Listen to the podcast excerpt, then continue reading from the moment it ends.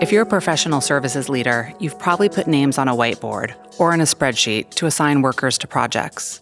You may have found you don't have complete insight into the right people for some jobs, or the best insights into their skills, their availability, or even the highest priority projects. To transform resource management, firms need to reimagine how they use technology and empower their teams. I'm Julie Jars, Senior Manager of Content Marketing at Workday, and I'm here with Shalu Manan, Global Talent Supply Chain Leader at Genpact. We'll be talking about how technology can help optimize resource management, the evolving role of the resource manager, and key trends to consider. Shalu, welcome to the Workday podcast. Thank you, Julie. Thank you for having me. It's an absolute pleasure to be here talking to you today. Thanks so much for joining us. So, could you share a bit about yourself and Genpact? So, Genpact is a professional services company working from 30 countries with 120,000 employees. We are listed in New York Stock Exchange. And we are focused on leveraging technology, data, and process to transform our customers' enterprise level functions. And I've been with Genpact for over 22 years. Ah, congratulations. So, thank you. So, myself, I am, as you said, the global talent supply chain leader. I'll quote Maya Angelou. I am a fan of her work, and she said that my mission in life is to not just survive, but thrive, and to do so with some passion, some compassion, some humor, and some style. And I really relate to that mission. I believe I'm here to make things better for people around me. And I'm driven by being a catalyst in helping our people achieve better and greater things from their career and find that meaning at work. So that's what I do every day in my job. And technology is a good segue, can play a key role in helping make things better. Uh, certainly, assigning the right people with the right roles is something that's important. Uh, can you set the stage for us and share some of the trends you're seeing in the professional services industry, particularly around talent and resource management? So, professional services industry is fundamentally serving expertise to its customers. And expertise is all about people and talent. And how do you constantly upgrade our services with our intention to create value for our end users who are sitting in diverse industries? And you have to constantly look at the aspirations of our people and how it is converging with what is success for our customers. So we are constantly at the cusp of balancing what our customers need from services as well as products that will create value for them and their end users, and how our talent is upgraded and relevant and upskilled to be creating that value for them. So in a business of expertise, you have to have that fine balance of projecting what is coming five steps ahead of you from the customer standpoint and then see how are you going to make sure that you are matching this talent demand with the right kind of supply. And that could be inside your organization or outside but you have to move with agility you have to look for adjacency in the world which is so driven by artificial intelligence and you actually don't know what kind of jobs will emerge in the new industries that we are all going to service. And you have to constantly correct yourself and move in a way that your talent is ready to not just service the customers but your talent is inspired to make a great career for themselves.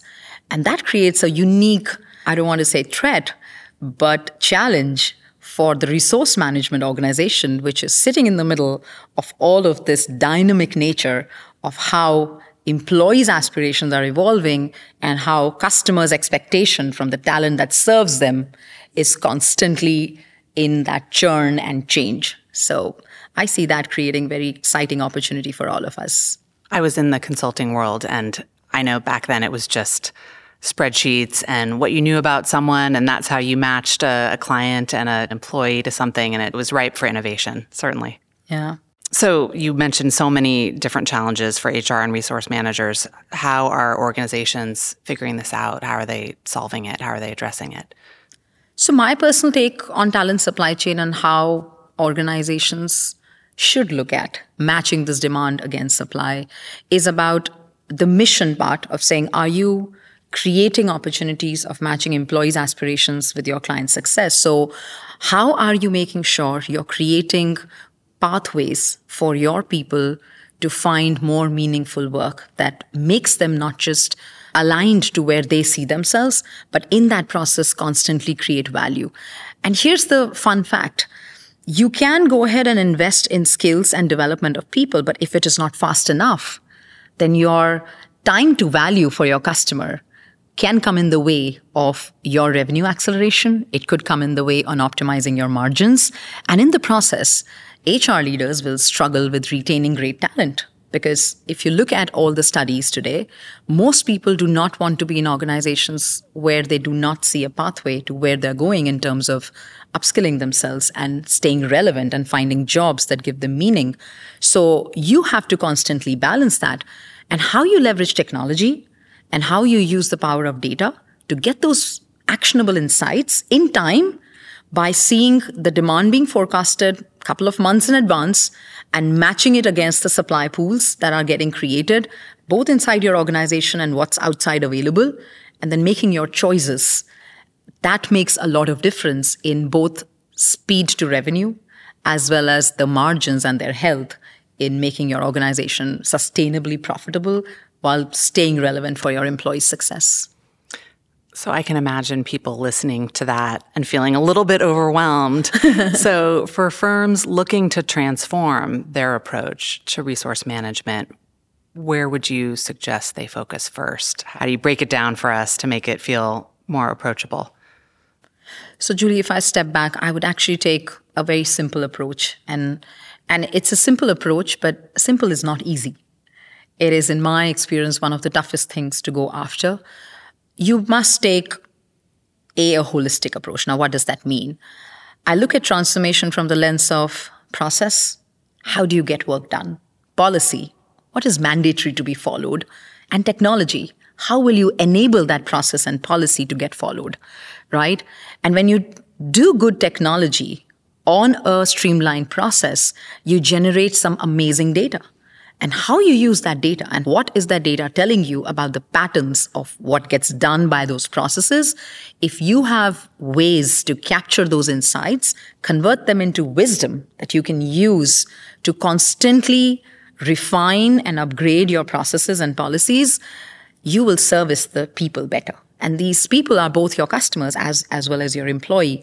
I personally believe that your customer's experience can never be better than your employee's experience. And in the job of the resource manager or overall talent supply chain, if you think about it, it is about saying, how do I make sure that I have the process, the policy, the technology, and data working well for the people who are at the center of the supply chain. And the formula is not just addition, it's multiplication. If you can figure out how will you put the focus on right things at the right time. And if I were to spell it out, I would start by saying simplify your process and policy first from the lens of the experience of the people. Second, standardize.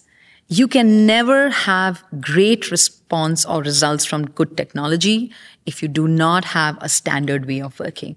Now, I'm not saying that you will not have exceptions. I'm just saying simplify the process in the service of people you serve with an intention to make it universal, make it global, and make it work most of the times in the right way. And when you are following that path of simplify first, standardize second, and then automate, you get the maximum result from the technology that you apply. And in my view, anybody who's transforming the way they do resource fulfillment, the way they do talent demand identification, forecasting, and use that forecasting for workforce planning and taking staffing decisions, if they can be smart about aggregating the employee aspirations, preferences, their skills, their experiences, and mine that data and then match it against what is the customer looking for as a service from your organization and what does it mean for the jobs and the skills and the people that will serve. That matching when done with good technology, can give you such meaningful insights to not just make good staffing decisions, but really purposefully guiding your employees towards a career that they're really proud of.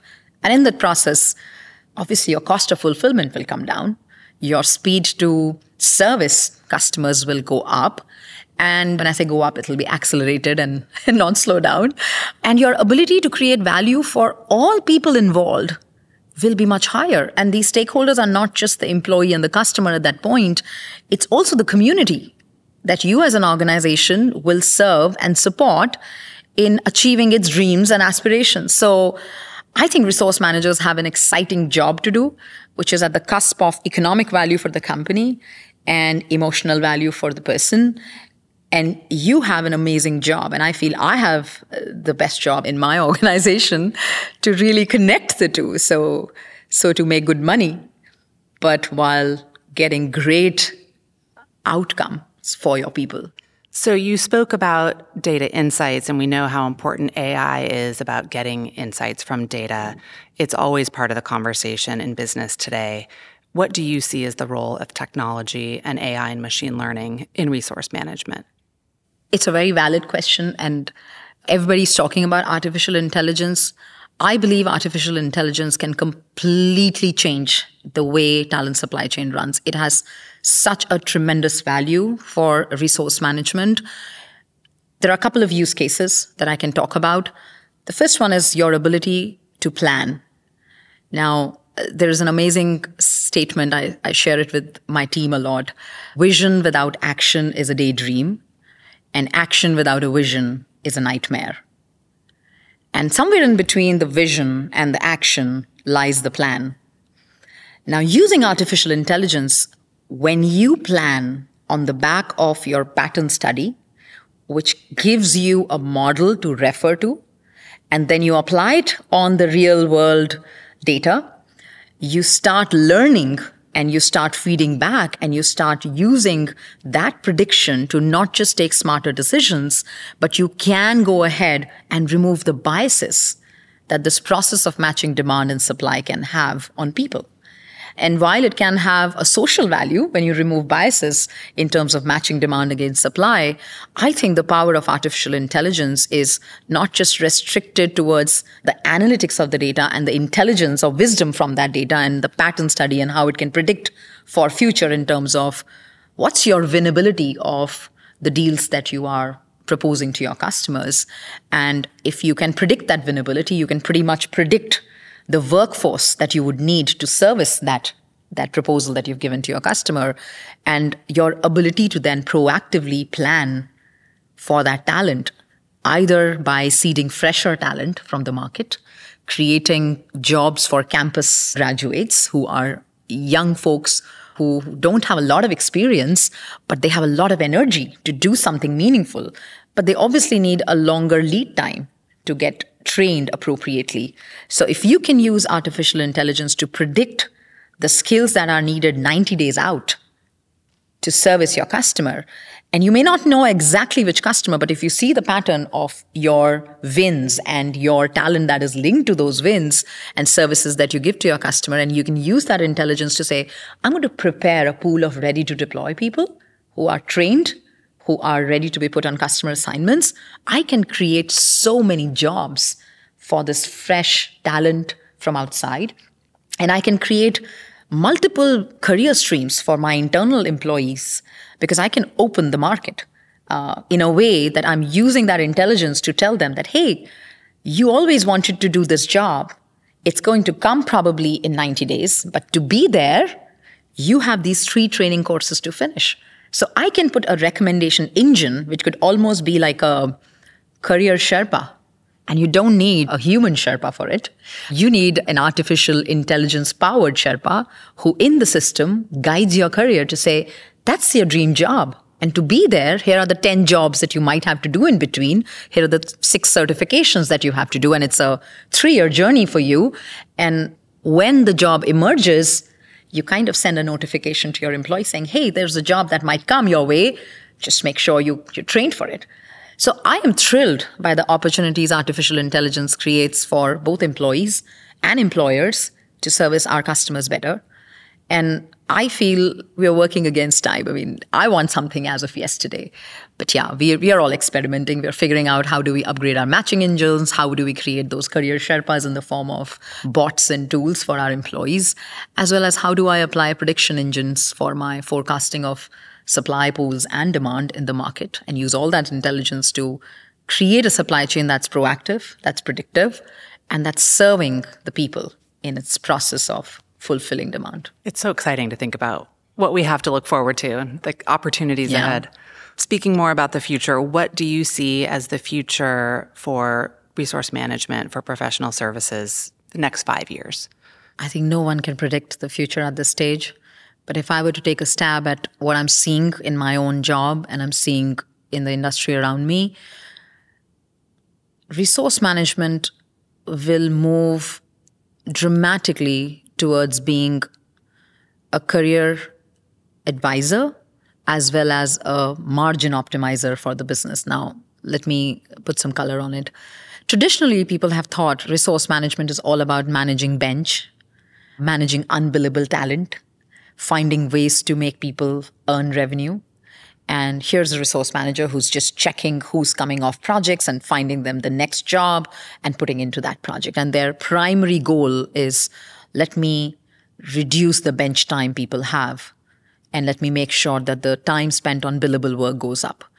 And here's what happens that as you think about resource managers in the new context, the way I'm looking at it and the way I'm looking at the future and the play technology has and how we can empower the resource manager to do more than, than just bench management. I think majority of resource managers time will go in using this, this intelligence, which comes from tech and data to accelerate revenue for the organization, which means that they will truly become the staffing strategist for the growth in the business. They will bring a point of view which is based on what are the supply pools availability looking like what are the skills and competencies they bring to the table and how they can service the customer better and what would be the time for me to fulfill that including where will i get the premium of matching which kind of supply pool and that will have a positive impact on the health of the margins in every deal that you do with your customers, right? So I think there is a very business economic value that resource managers will get beyond just managing bench. And in that process, they will become the best friend to employees because they will start using this intelligence that is seeded in advising employees what could be your next career move. So imagine if I could mine all the data for people who just have been like me. You know, just imagine that I'm a I'm a help desk analyst, and I want to know people who are help desk analysts, where did they reach in four years or five years' time? And if I mine that data for an organization which has been around for, say, 30 years, and I see that this job was there 10 years back, and now it's been 10 years, and I've seen people move through this job, and I start mining this data to say, hey, you know what? A person who might be a help desk analyst can become an HR leader one day. And typically it takes them 10 years to move in that journey. And here are the kind of certifications they've done. Here are the kind of career moves they have done. Here are the kind of jobs they have done. Here are the kind of experiences they've had. And this intelligence can tell people A, they're not alone. They don't have to be worried about do I need to know everything about my next career move? Maybe not. Just focus on doing a great job today. Invest in your upskilling and learning new skills, but know that people like you have navigated different jobs and reached multiple spaces. And just that power given to people through a resource manager can help people make great careers. And I feel the future of resource management in being that career advisor while being a revenue accelerator is where the maximum value of talent supply chain will come. And resource managers will be tech savvy, data storytellers because they will do a lot of influencing to both the business teams as well as employees to make right choices about their careers and about their staffing. And I think it's the exciting time to use both tech, process, and data to do a great job in creating value for the organization. I want to focus on one thing you said about upskilling and learning. I know that that is something that you feel strongly, passionately about, and you have written about building innovation legacy. I would love for you to share a bit about what that means to you and how leaders can really empower their teams to be more innovative. We know it's so important right now. You have to keep learning and growing or you're going to get left behind. I think the advancement in technology our ability to be able to do things which nobody imagined 10 years back is empowering every person to think about their world and the people they work for, their world differently. And what that means is this that everybody should be taught how to think about human centered innovation. It is not something that you will just know it. You may be born with imagination. We're all curious at the way we are coded, right? But nature versus nurture are two important things. And I believe that innovation literacy, when nurtured from a young age, can help our people to constantly reimagine the future. They can use the power of how to solve problems in a more collaborative manner. They can explore new ways of doing things. They can be inspired by imagining something that doesn't exist. And these are skills. While it's very easy to say you should be an empathetic leader, what does empathy even mean when I'm solving for the next staffing challenge for the next deal that I have to service for my customer?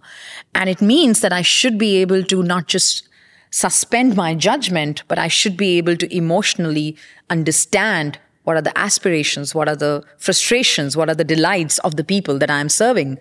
And to do that, there is a discipline and there is a structure. And we must teach young and old, if I may put it that way, how to solve problems in a more sustainable, more inclusive, and more collaborative manner. And I feel strongly about it because artificial intelligence is totally disrupting the way we will work and the way the world will work. Well, gone are the days when certain technologies and their invention changed a part of the work and you did not really worry about what happens to the others. This technology is going to change the way the world operates, which means it'll change the way we all live, learn, and work. And what that means is this that we may not be able to predict exactly what each one of us will be doing five years, 10 years from today. But if we teach people today what are the skills to imagine and solve for problems of future by investing in the structure of innovation by teaching people what are the stages of applying the right techniques by making sure that we not just inspire people to think big, but also translate those big thoughts into achievable bite sized actions every day. That is innovation literacy. And you cannot run away from it because we all have a responsibility for the future generation to invest in that skill and we will be accountable for it because very soon we all might become irrelevant to the world around us because probably technology can do eight out of 10 things around us. And then what? So we can't teach them those jobs. We can teach them how to think. So, how can leaders empower their teams to take some actionable steps to address what you've been talking about? I think there are three simple steps to it. And I believe all results from people can be beautifully driven if every change journey is thought through from this lens. So I, I, call it three E's. The first one is enablement. It is about what kind of training and frameworks and toolkits can you provide to your people to learn human centered design, to learn human centered innovation, and to understand those techniques and how to use them in different problem solving scenarios. So investing in that enablement is foundational. Without enablement, we cannot help people understand how should they do it. They need to know how. The second E is enforcement. So while people are able to do something, it does not mean they are supposed to do it. So I can keep saying, folks, everybody learn design thinking, everybody learn Lean Six Sigma, and everybody learn the next best technology that's coming because it can help you do your job better or service your customers better. And I can say all those things and I can give them loads of training material. But I don't in any way tell them that you're supposed to do it. I don't make it part of their goal sheets. I don't make it part of their scorecards. I don't measure. And I think it's important that along with the training support and the knowledge support, uh, the toolkits and the frameworks that we give our employees, we also tell them that it is important for them to make time to use those skills. So the second E is enforcement. And the third E is encouragement. You need to influence the willingness of people to use those skills. So I can be a great organization and I can say, you're supposed to be innovative, everybody. And I'm going to give you all sorts of toolkits and all sorts of training material and all sorts of coaching support. But I don't influence the intrinsic will to use those skills. And I keep mandating everything and I keep linking everything to salaries and, and bonuses and incentives. But I don't encourage people because I don't have role models. I don't see leaders walking the talk. I don't see people being recognized for doing the right thing. I don't see being celebrated to be doing the tough task of learning a new skill and and getting over the fear of failure, I don't see the psychological safety to make mistakes because it's part of the learning journey. When I learn something new, I will make mistakes.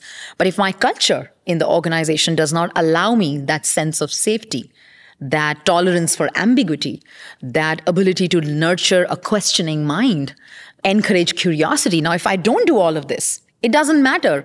That combination of three E's can genuinely help organization not just do an uptick in the way they create value for their customers and their employees, but it will create meaning for people who are at the center of serving their customers and even serving their employees.